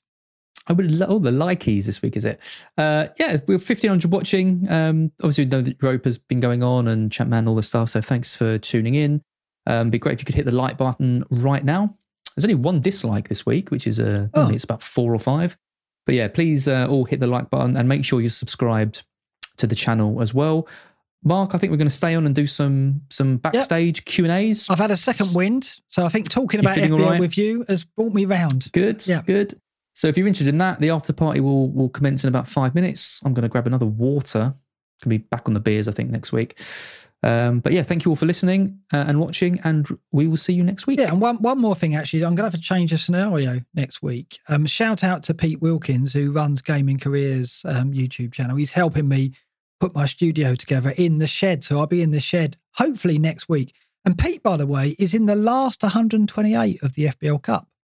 So we found wow. someone who's in the fight. What? He's still in it. He's still in it. He's got. He's still in the no cup. way. Yeah. That's outrageous. That, which is crazy. So we should follow him. If he wins this, he's in the last sixty-four.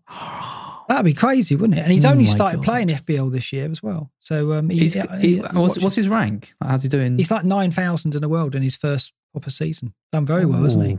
Yeah, he would have been a Great. He, he, watches. He watches this, but I don't think that's helped him much. But I mean, certainly, it'd be interesting to see if he can get. He's in our league, I presume Interesting to see if he can get any further in the cup, wasn't it? Because we only saying, weren't we, a few weeks ago we don't know anyone who's ever done well in it. So I'd be tempted to go all out for it. so would I. Oh, totally, wouldn't you?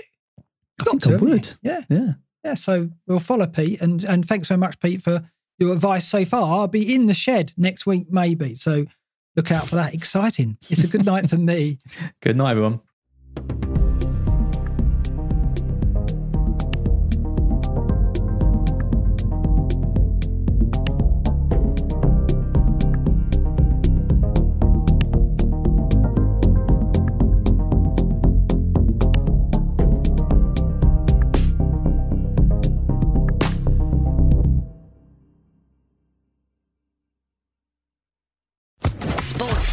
Podcast Network.